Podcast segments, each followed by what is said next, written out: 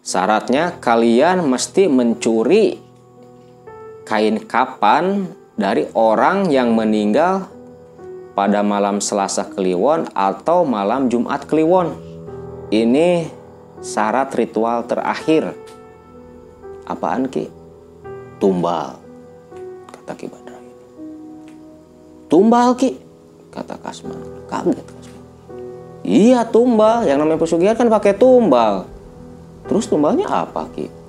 Anak kamu yang paling kecil. Shock kan si Kasman ini sama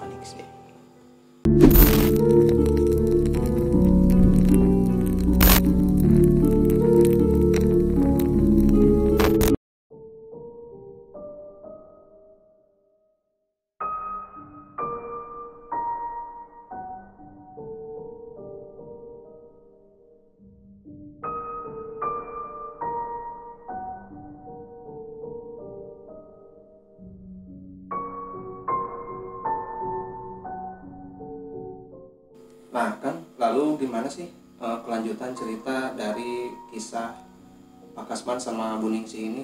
Apakah dia sukses setelah melakukan ritual itu?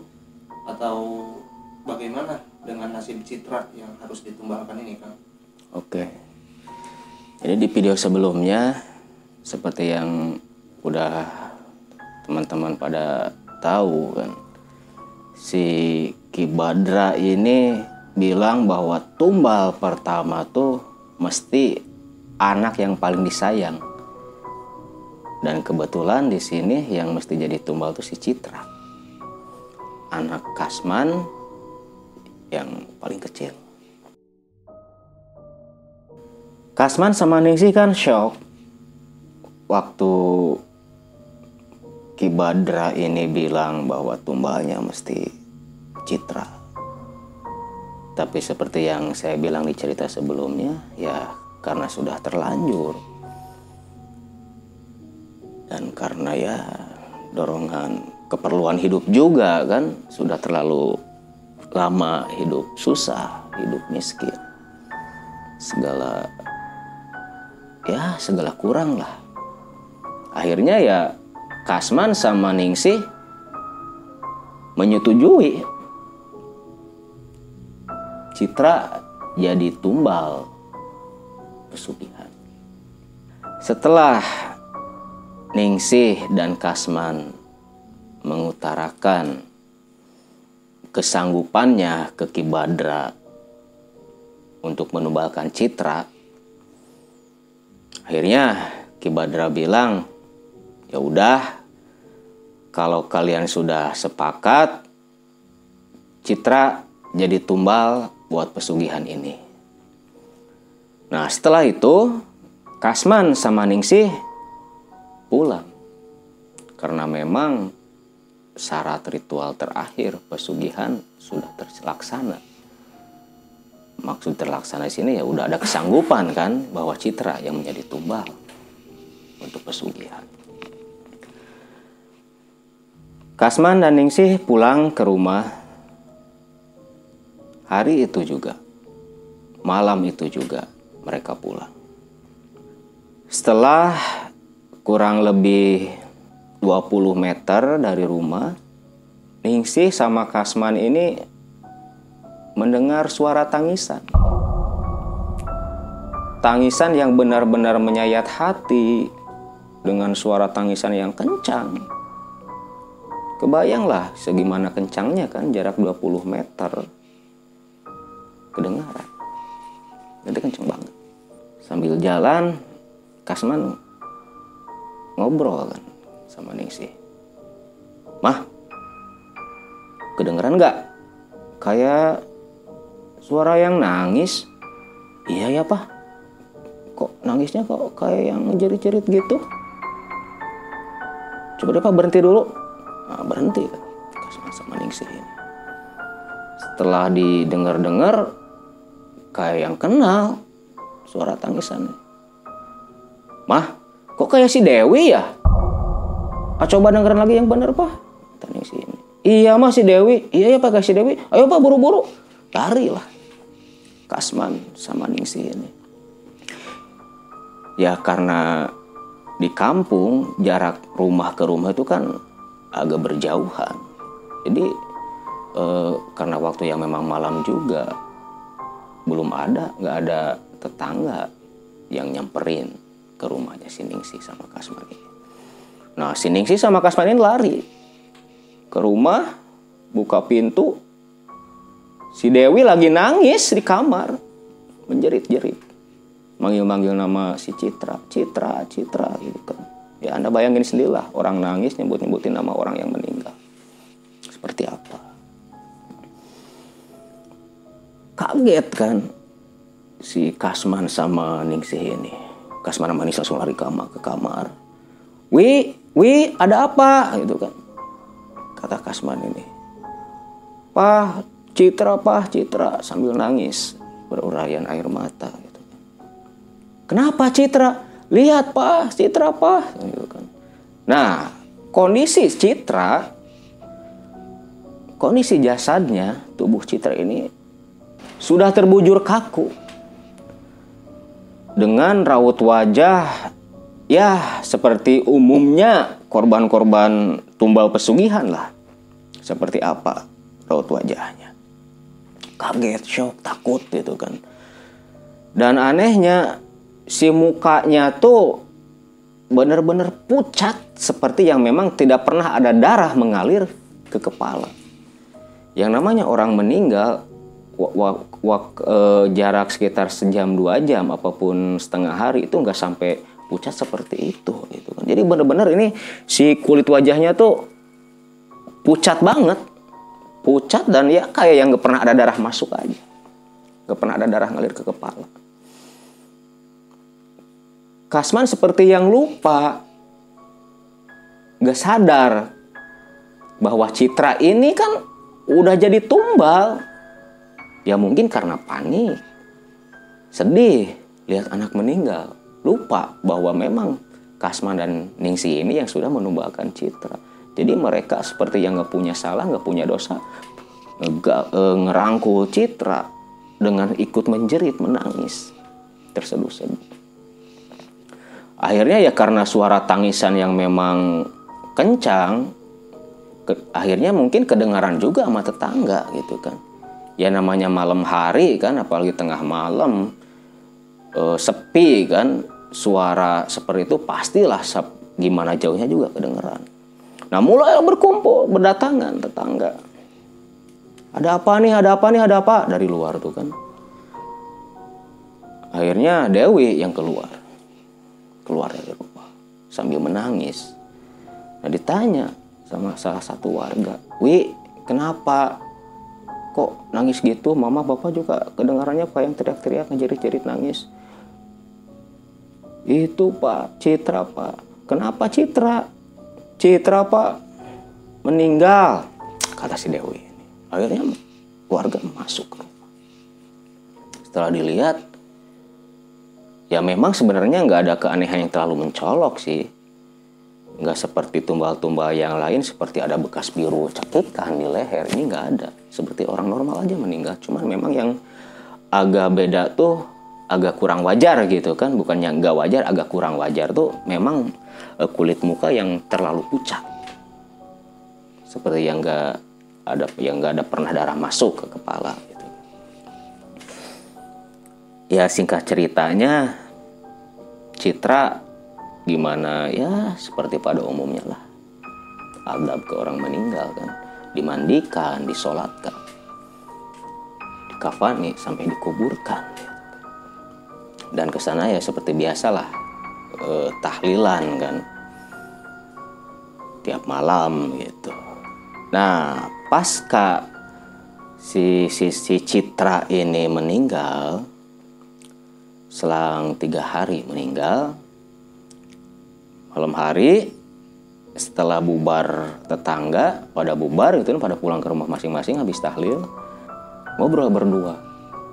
Kasman sama Ningsi ini. Mah gimana nih? Sekarang Citra kan udah meninggal. Terus kelanjutannya gimana? Kata si Kasman ini.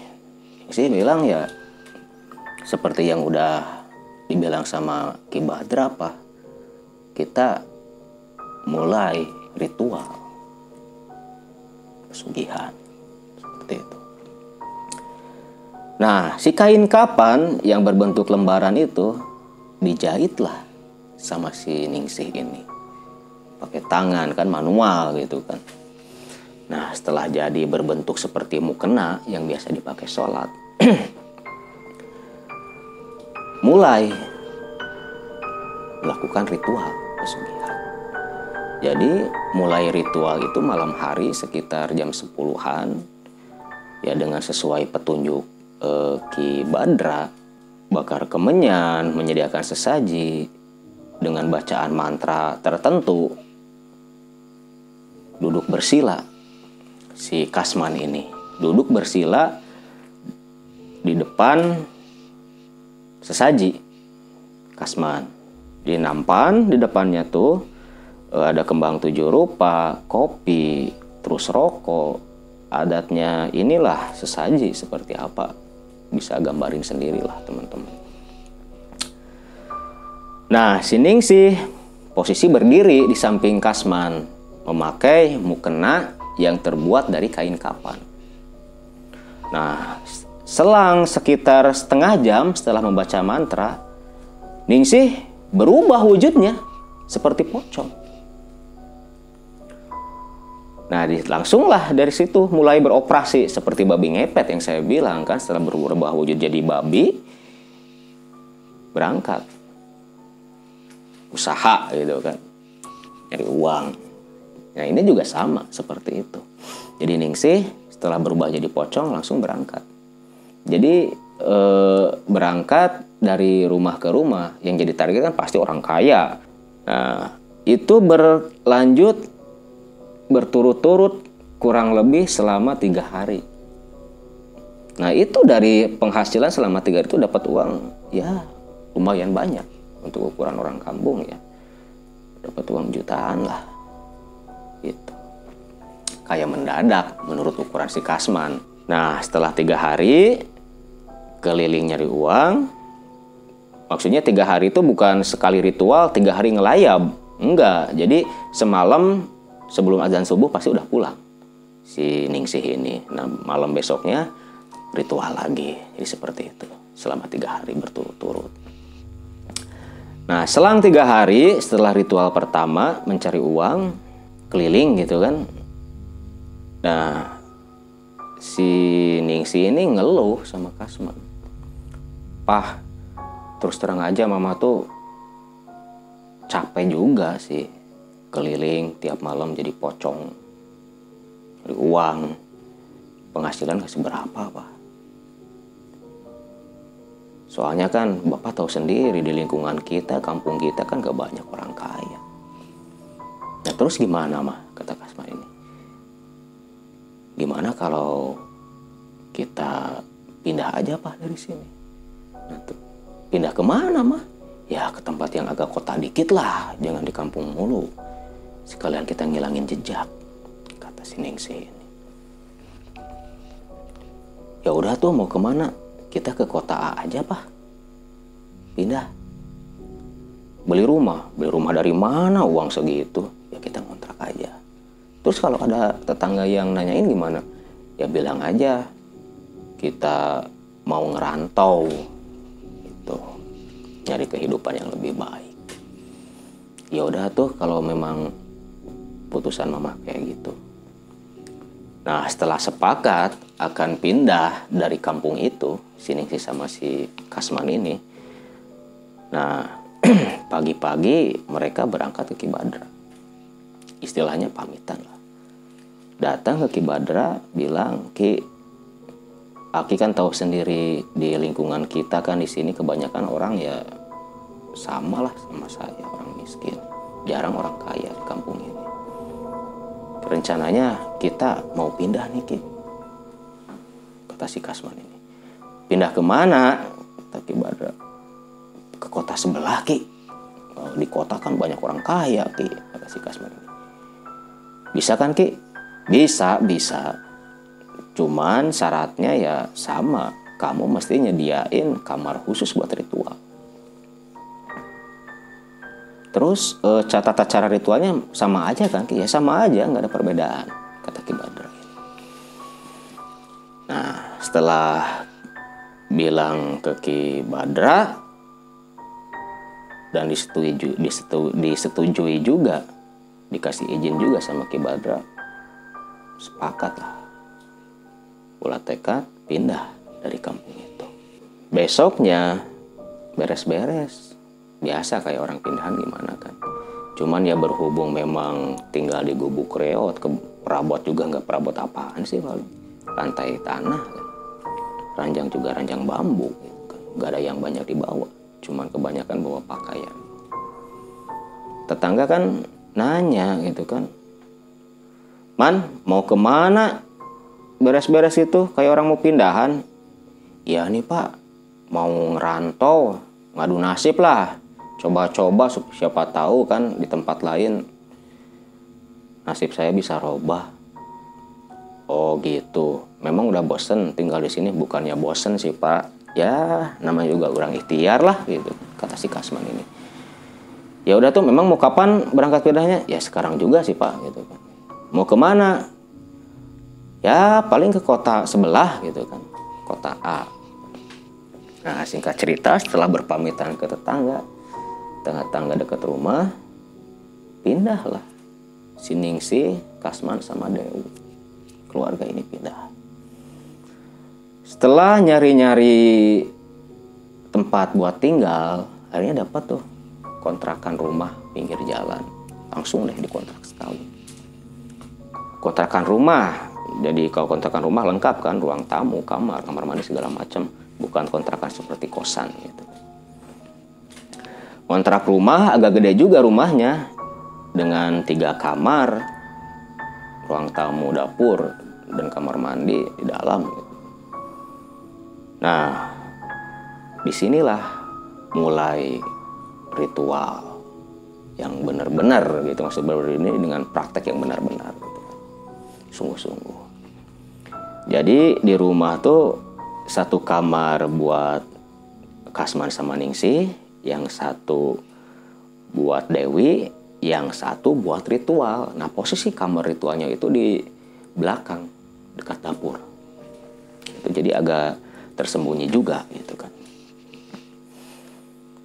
Nah seperti biasa, seperti ritual yang pertama di rumah yang dulu, sama aja nggak jauh nggak ada jauh beda jadi nyediaan sesaji segala macam mulai ritual lagi nyari uang keliling pocong ini sining sih ini pocong perwujudan sining sih ini ya memang apalagi yang namanya di kota kan e, masyarakat tidak terlalu apa e, percaya dengan hal yang sifatnya mistis gitu kan lebih banyak main logika kalau di kota. Jadi uh, memang sempat ini juga sempat apa istilahnya tuh orang-orang sekitar sempat uh, panik juga. Maksud panik di sini ya kehilangan uang lah tiap malam gitu. Dan bukan satu dua. Ya mereka menganggapnya ya kerampokan gitu. Cuman anehnya memang nggak ada tanda-tanda rumah dirampok seperti kunci yang dicungkil pintu yang dikun yang dicungkil atau jendela yang dicungkil nggak ada tanda-tanda masuk rampok gitu cuman uang hilang hilang gitu kan gitu nah itu berlanjut e, dari awal pindah itu praktek seperti itu kurang lebih tiga bulanan. Kurang lebih tiga bulanan. Nah setelah terkumpul cukup uang banyak nah untuk menghilangkan jejak Ningsih dan Kasman itu buka usaha. Buka toko kelontongan untuk menyamarkan lah biar eh, tetangga lingkungan sekitar tidak mencurigai hal-hal aneh gitu kan kan nuduh yang aneh-aneh lah intinya gitu. Buat kedok lah gitu kan buka usaha toko kelontongan di depan kontrakan. Yang nungguin tokonya tuh si Dewi. Seiring berjalannya waktu usahanya ini semakin berkembang pesat. Itu kan. Usaha semakin besar sampai rumah yang tadinya dikontrak itu kebeli sama si Kasman sama Ningsih ini dirombak ulang dibangun dengan lebih megah. Dengan uang hasil pesugihan hasil nyuri gitu kan. Sekian lama lebih dari satu tahun itu perkembangannya memang benar-benar wah gitu. Perkembangan perekonomian itu benar-benar berubah total drastis. Nah satu waktu si Dewi ini kan udah gede kan udah dewasa gitu kan. Lama-lama Dewi juga kan agak merasa aneh. Merasa anehnya kan gini Dewi itu. Jadi seperti yang saya bilang kan di rumah itu kan ada satu kamar yang nggak boleh dimasukin sama dia. Gitu kamar tamu bukan gudang juga bukan. Ada apaan sih di kamar gitu kan Dewi ini? Awalnya Dewi juga nggak terlalu memikirkan hal-hal yang aneh-aneh cuman lambat laun dengan perkembangan teknologi kan zaman sekarang gitu kan. Dulu juga udah ada jaringan internet kan cuman nggak kayak sekarang sekarang gitu kan. Paling yang bisa pakai cuman orang-orang kaya gitu orang tertentu. Nah Dewi ini ya nyari bukan nyari istilahnya tuh baca-baca gitu kan di internet di blog di segala macam tentang pesugihan lah tentang apa dari mulai seperti cerita seperti kita ini. Nah timbullah di sini kecurigaan Dewi ke orang tuanya. Pertama, yang tadinya benar-benar hidup miskin, terus bisa punya banyak uang dengan ya berapa sih penghasilan? Istilahnya toko kelontong laba dari satu barang juga ya. Kayak rokok kan paling seribu di sebungkus gitu. Kok ini dari hasil usaha toko kelontongan bisa sampai buka cabang usaha gitu kan. Buka toko lagi sampai bisa beli rumah dalam waktu yang relatif singkat gitu. Dewi ini berpikir seperti itu. Nah satu waktu si Dewi ini ya namanya anak gadis kan pengen refreshing lah pengen main lah suntuk di rumah jaga toko mulu gitu kan Nah kebetulan di luar kota tempat tinggal Dewi, Dewi masih punya keluarga dari ibunya.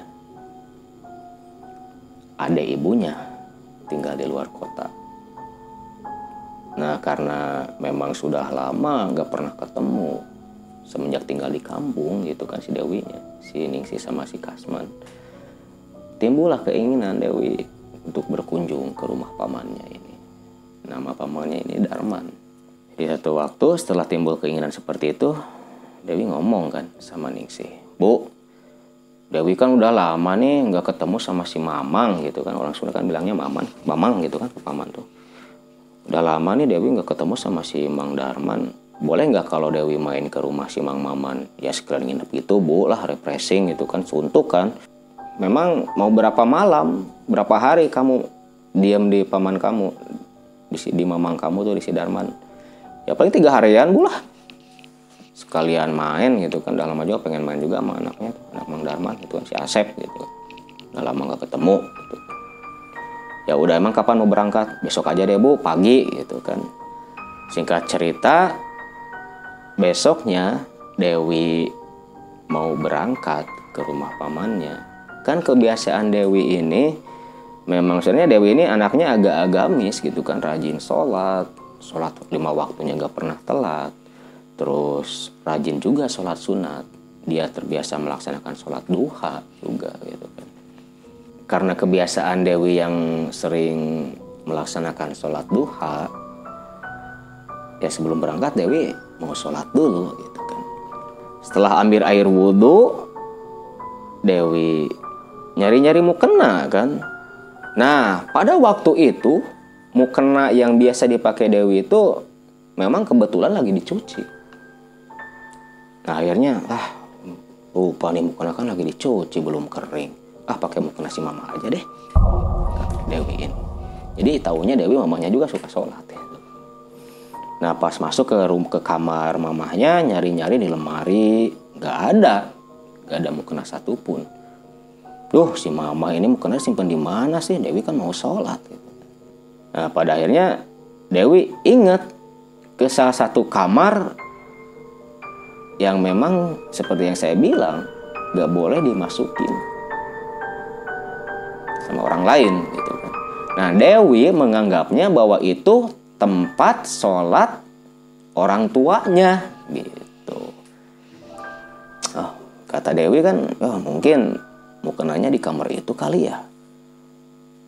Tapi kan biasanya dikunci. Ah coba aja dulu daripada telat nggak sholat gitu kan kata Dewi. Hanya dia lari ke kamar, kamar tempat ritual orang tuanya itu yang dianggap musola sama si Dewi.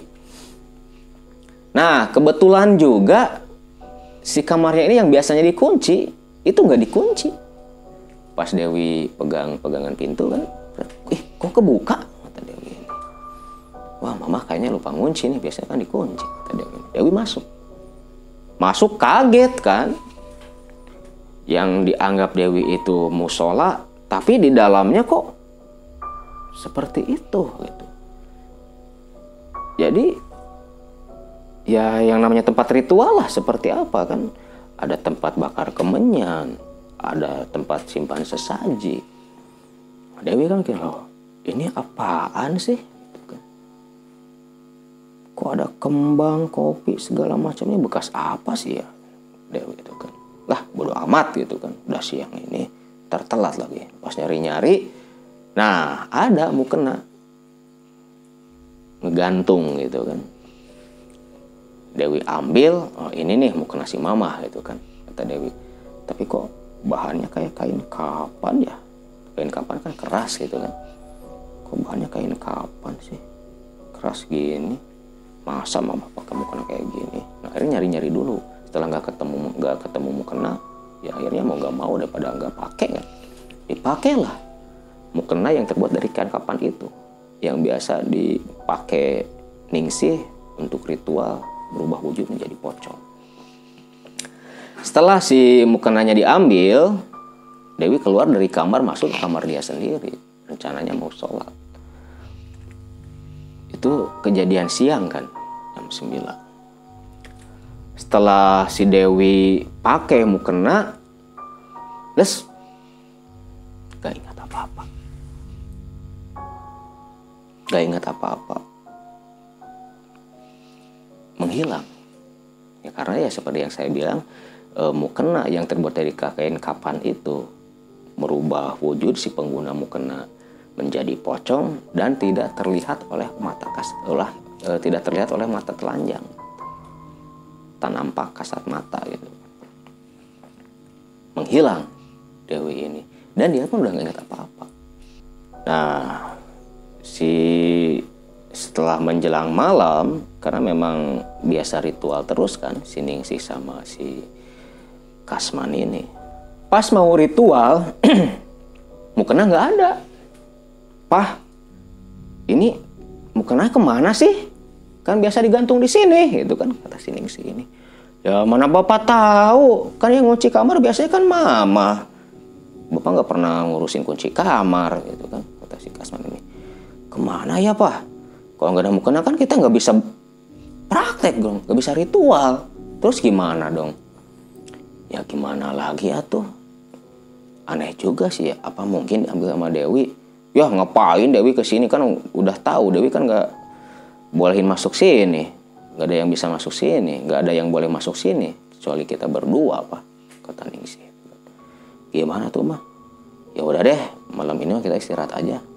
Coba deh kita besok ke Kibadra udah lama juga kan gak silaturahmi ke Kibadra gitu.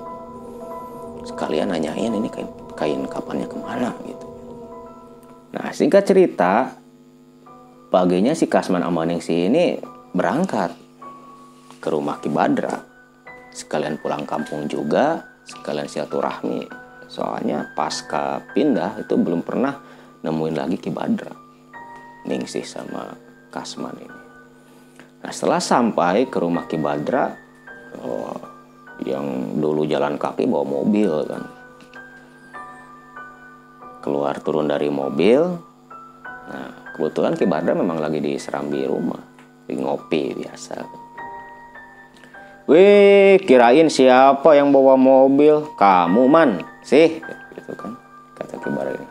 Tumben nih udah lama nggak ke sini udah kayak lupa sama Aki ya kata Ki Badra udah sini sini masuk ada apa? Masuk biasa ada apa nih tumben kalian sini? Kata Ki Badra gini Ki kata si Kasbar ini. Kain kapan yang biasa dipakai buat ritual tuh hilang Ki. Nggak ada. Loh kok bisa hilang? Gitu kan. Ya makanya saya datang ke sini kan mau nanya nih sama Aki. Aki kira-kira tahu nggak ke mana tuh kain kapan aduh kata Aki Badra ini. Ke mana ya? Ya udah dah Aki terawang dulu dah kata si Ki ini. Nah setelah ya gimana aja dukun dukun nerawang gitu kan kalian bayangin sendiri aja. Setelah diterawang si Ki ini buang napas seperti orang gimana ya? Buang napas dari hidung kenceng gitu kan seperti gitulah kayak orang habis capek atau gimana. Susah lah ngungkapinnya. Terus ditanya kan sama si Kasman ini gimana Ki? Menurut terawangan Aki itu kain kapan ke mana? Masa sih pulang ke kuburan? Gitu kan. Kalian bener-bener teledor ya? Itu kamar dikunci nggak? Gitu kan kata Ki Badra ini. Emang kenapa Ki? Ada yang ngambil kain kapan tuh perasaan dikunci ki. Mah dikunci nggak sih itu pintu? Pintu kamar? Itu kan kata si iya pak maaf. Memang mama lupa. Capek juga kan mama. Ya lupa ngunci pintu. Aduh gitu kan. Kata si Kasman ini. Terus gimana dong ki? Kain kapannya ada yang nyuri? Sebenarnya bukan ada yang nyuri ada yang ngambil dipakai gitu kan. Siapa Ki? Anak kalian. Dewi. Kata Ki Badra ini. Dewi Ki. Iya. Ah masa sih Ki? Setahu saya kan Dewi lagi ke rumah pamannya ke si Darman. Coba aja deh hubungin si Darman. Cari tahu Dewi ada di sana enggak gitu kan. Cuman menurut terawangan Aki ini yang pakai kain kapan tuh si Dewi. Sekarang Dewi jadi pocong. Kata Ki Badra. Kaget kan? Kasman sama si ini. Jadi pocong Ki. Nah terus gimana dong Ki? Ya kalian mesti cari. Ini si Dewi nggak bakalan bisa pulang. Gitu kan.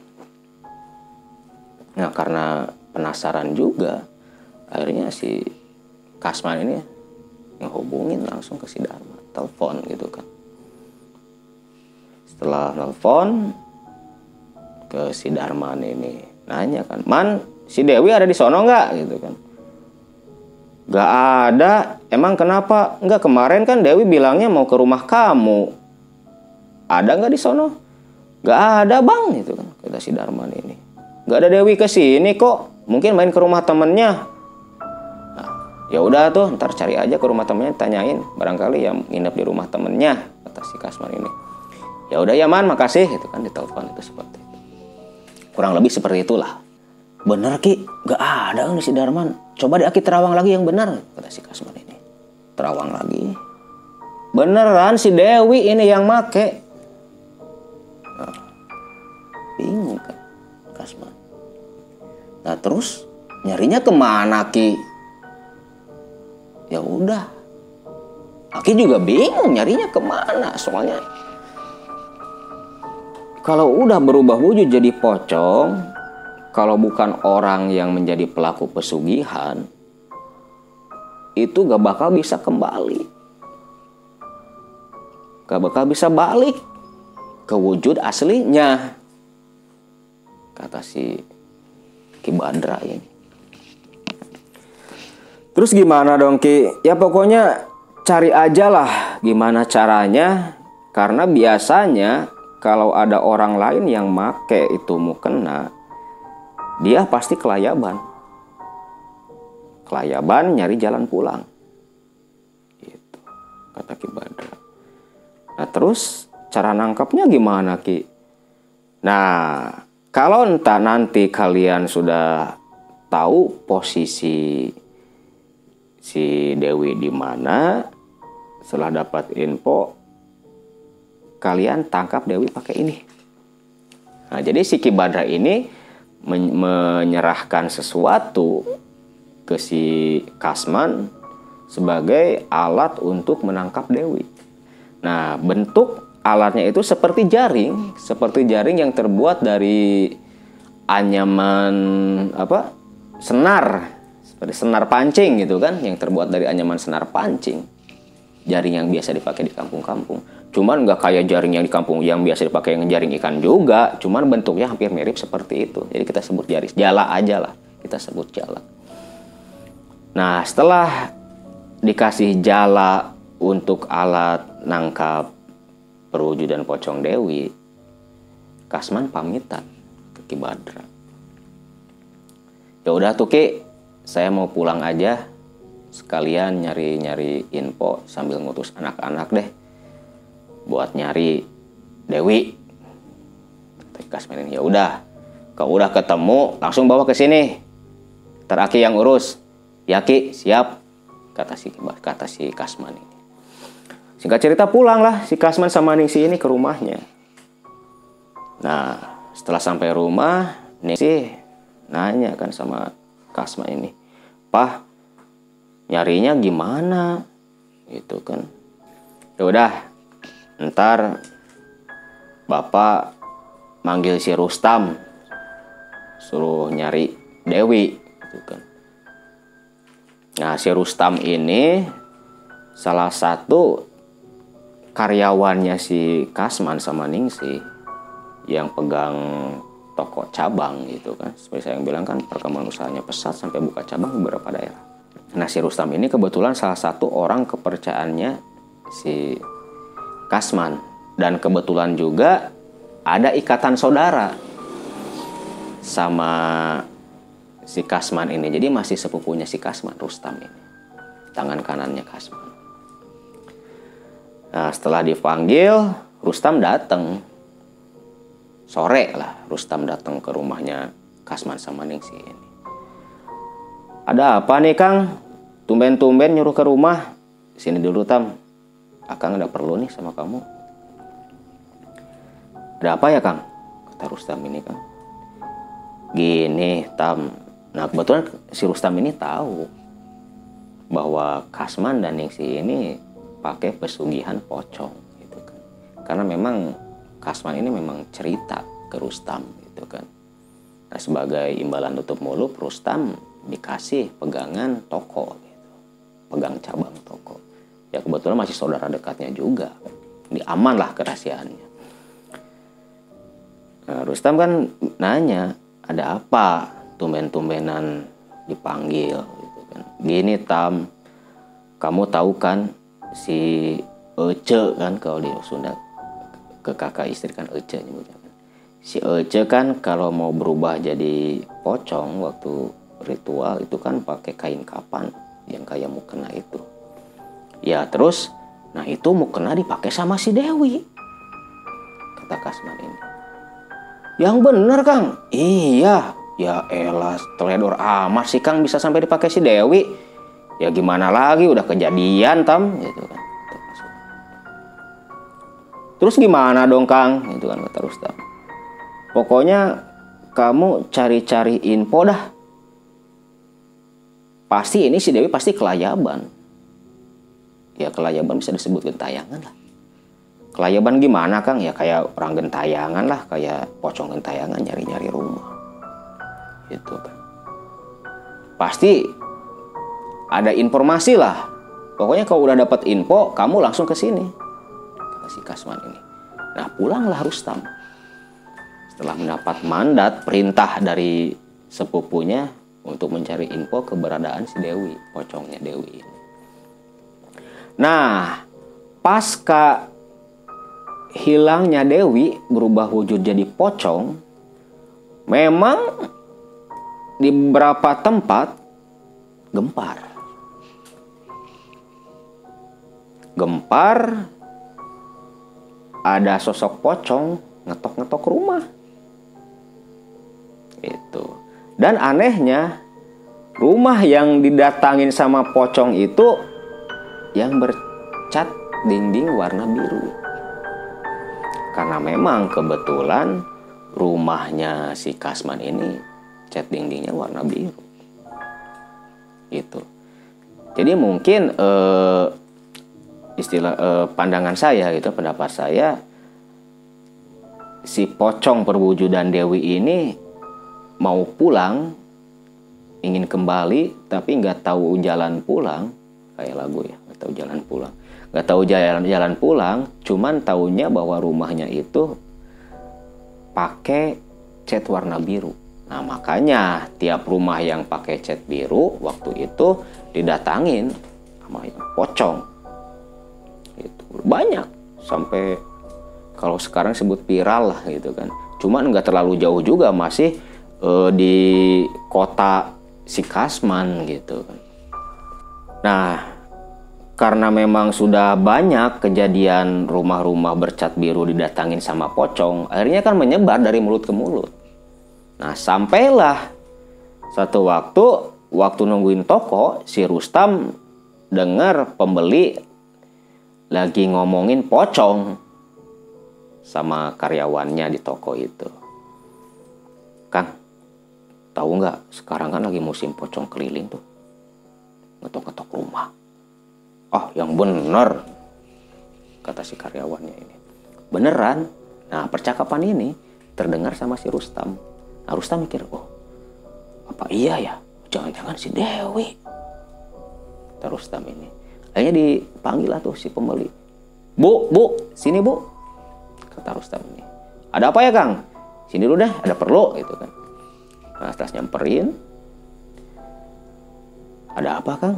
Kata si ibu ini. Bener tuh bu, ada pocong keliling ngetok-ngetok rumah. Beneran kang, cuma anehnya tuh rumah yang didatengin sama pocong pasti deh rumah yang warnanya cat biru.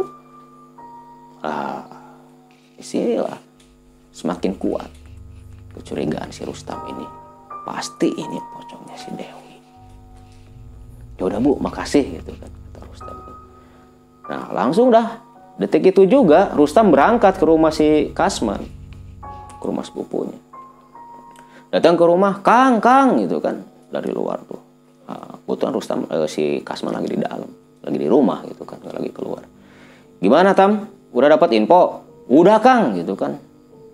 Emang gimana ceritanya? Gini gini gini ceritain gitu kan bahwa eh, mulai tersebar ada pocong ngetok-ngetok rumah gitu kayaknya beneran si Dewi deh Kang gitu kan kata si Rustam ini bilang ke Kasman.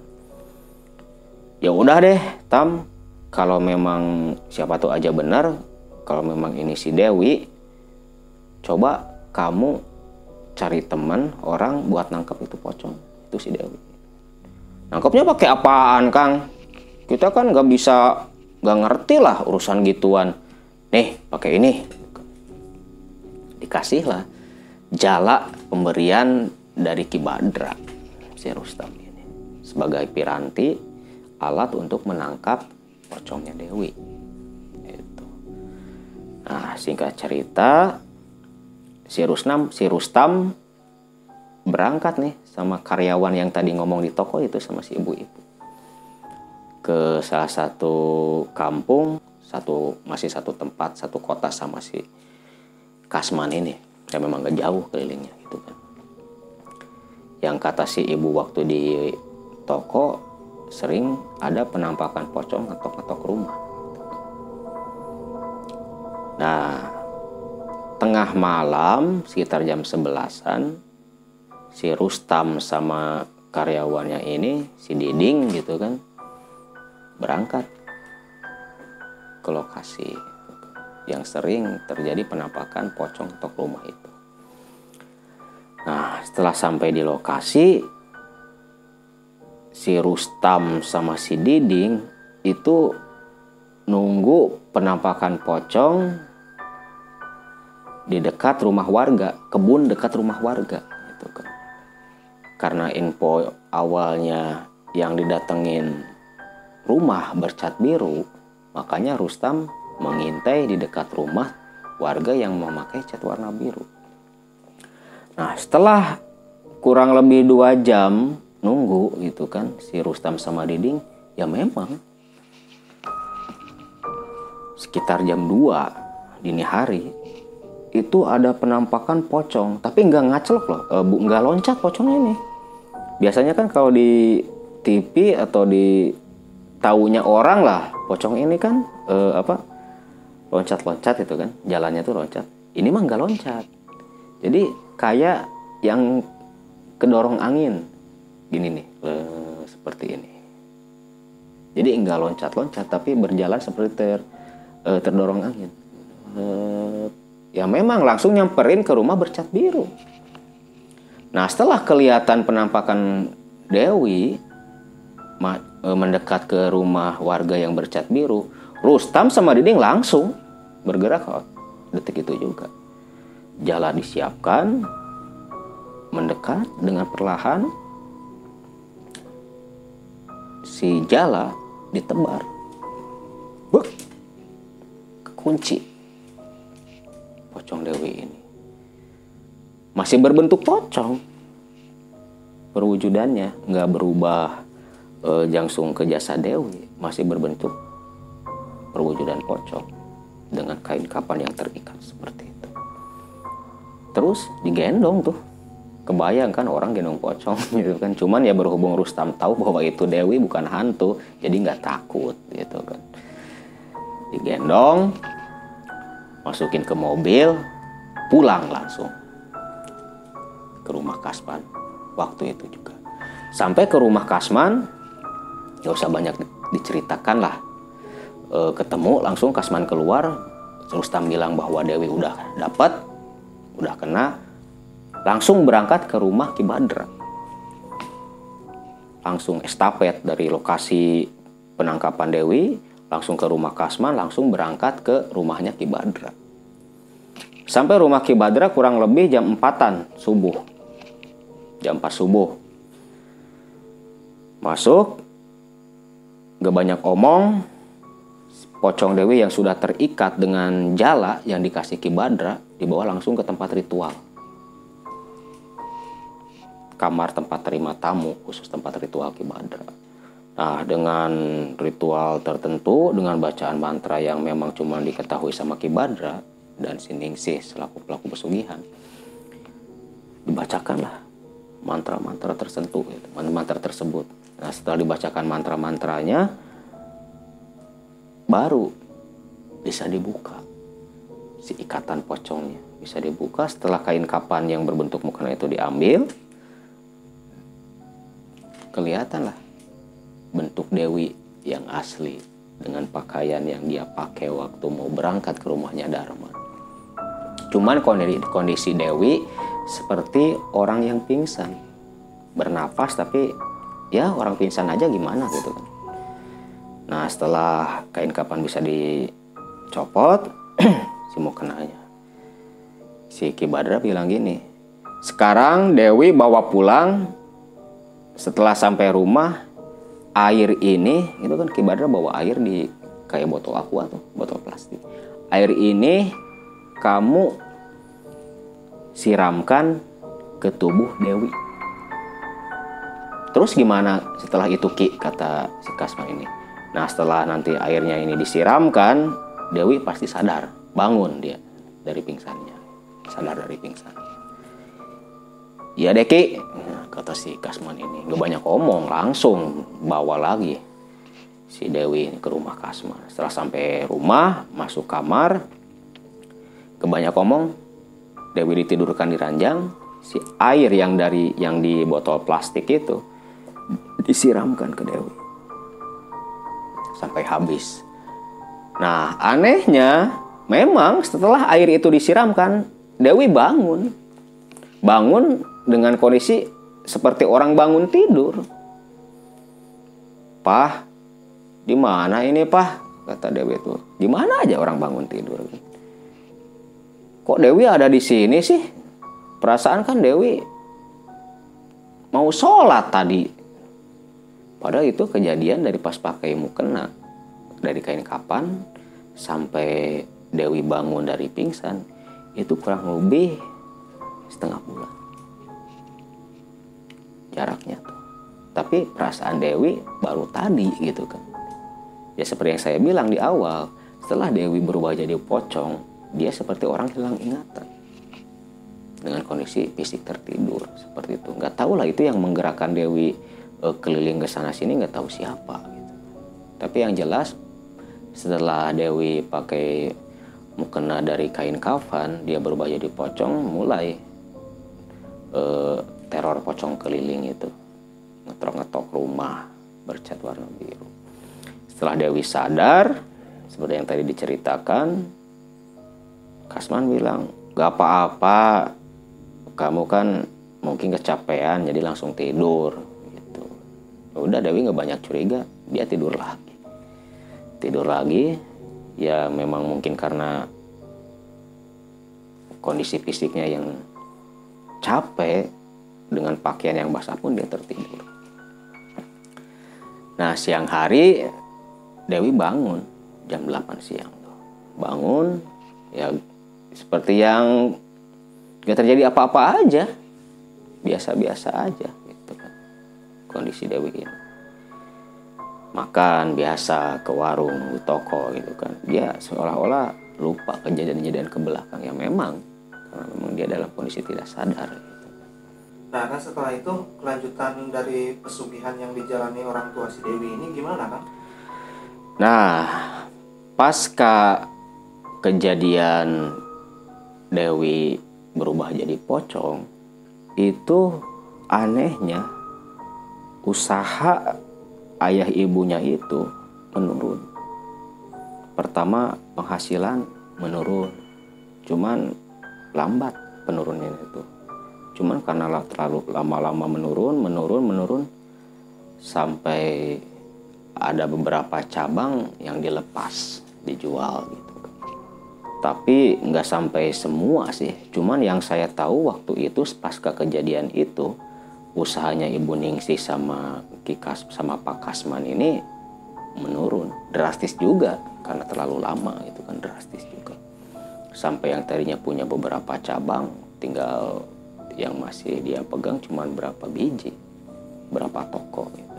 artinya berarti pesugihan ini mungkin masih berlanjut ya Kak? Mungkin masih berlanjut, soalnya yang saya tahu waktu itu cuman sampai kejadian menurunnya usaha si Ibu Kasih, Ibu Ningsi sama Kasman ini. Setelah kejadian Dewi berubah jadi pocong. Tapi saya kira kayaknya sampai sekarang juga masih sih, masih ada, masih berjalan. Cuman nggak tahu juga apakah udah pulih seperti dulu apa enggak gitu kan. Saya cuman tahu sampai situ doang. Nah, Kang, uh, ceritanya dari awal sampai akhir uh, panjang banget ya dan tentunya sangat menarik sekali. Saya sampai penasaran gitu ending ceritanya dari awal tadi pertama Kang Maman cerita. Nah, untuk uh, ini Maman memberikan pesan-pesan apa nih buat teman-teman dari Tatar Pakuan Alam yang tentunya sangat antusias sekali dengan cerita-cerita Kang Maman selanjutnya maupun yang sudah diceritakan. Silakan Kang. Oke, jadi buat teman-teman yang memang sedang istilahnya apa mengalami ujian khususnya dalam urusan ekonomi, saya sarankan jangan putus asa apalagi sampai kalian mencari jalan pintas seperti ritual pesugihan. Mau apa pun jenisnya, apakah itu pesugihan pocong ke pesugihan eh, apa babi ngepet ke siluman ular atau apa pun ataupun pesugihan putih tolong jangan sampai terjebak dengan hal seperti itu tetap bekerja ikhtiar berdoa bersabar ingat semua doa pasti diijabah cuman yang mesti kita sadari ijabahnya Allah Subhanahu wa taala tidak sesuai terkadang tidak sesuai dengan keinginan kita. Karena apa? Karena Allah Subhanahu wa taala lebih mengetahui apa yang terbaik buat kita. Oke Kang, jadi makasih untuk ceritanya kali ini dari awal hingga akhirnya. Terima kasih juga sudah bisa bercerita uh, di channel ini. Semoga ke depannya ada cerita-cerita baru lagi nih dari Kang Maman. Oke, siap.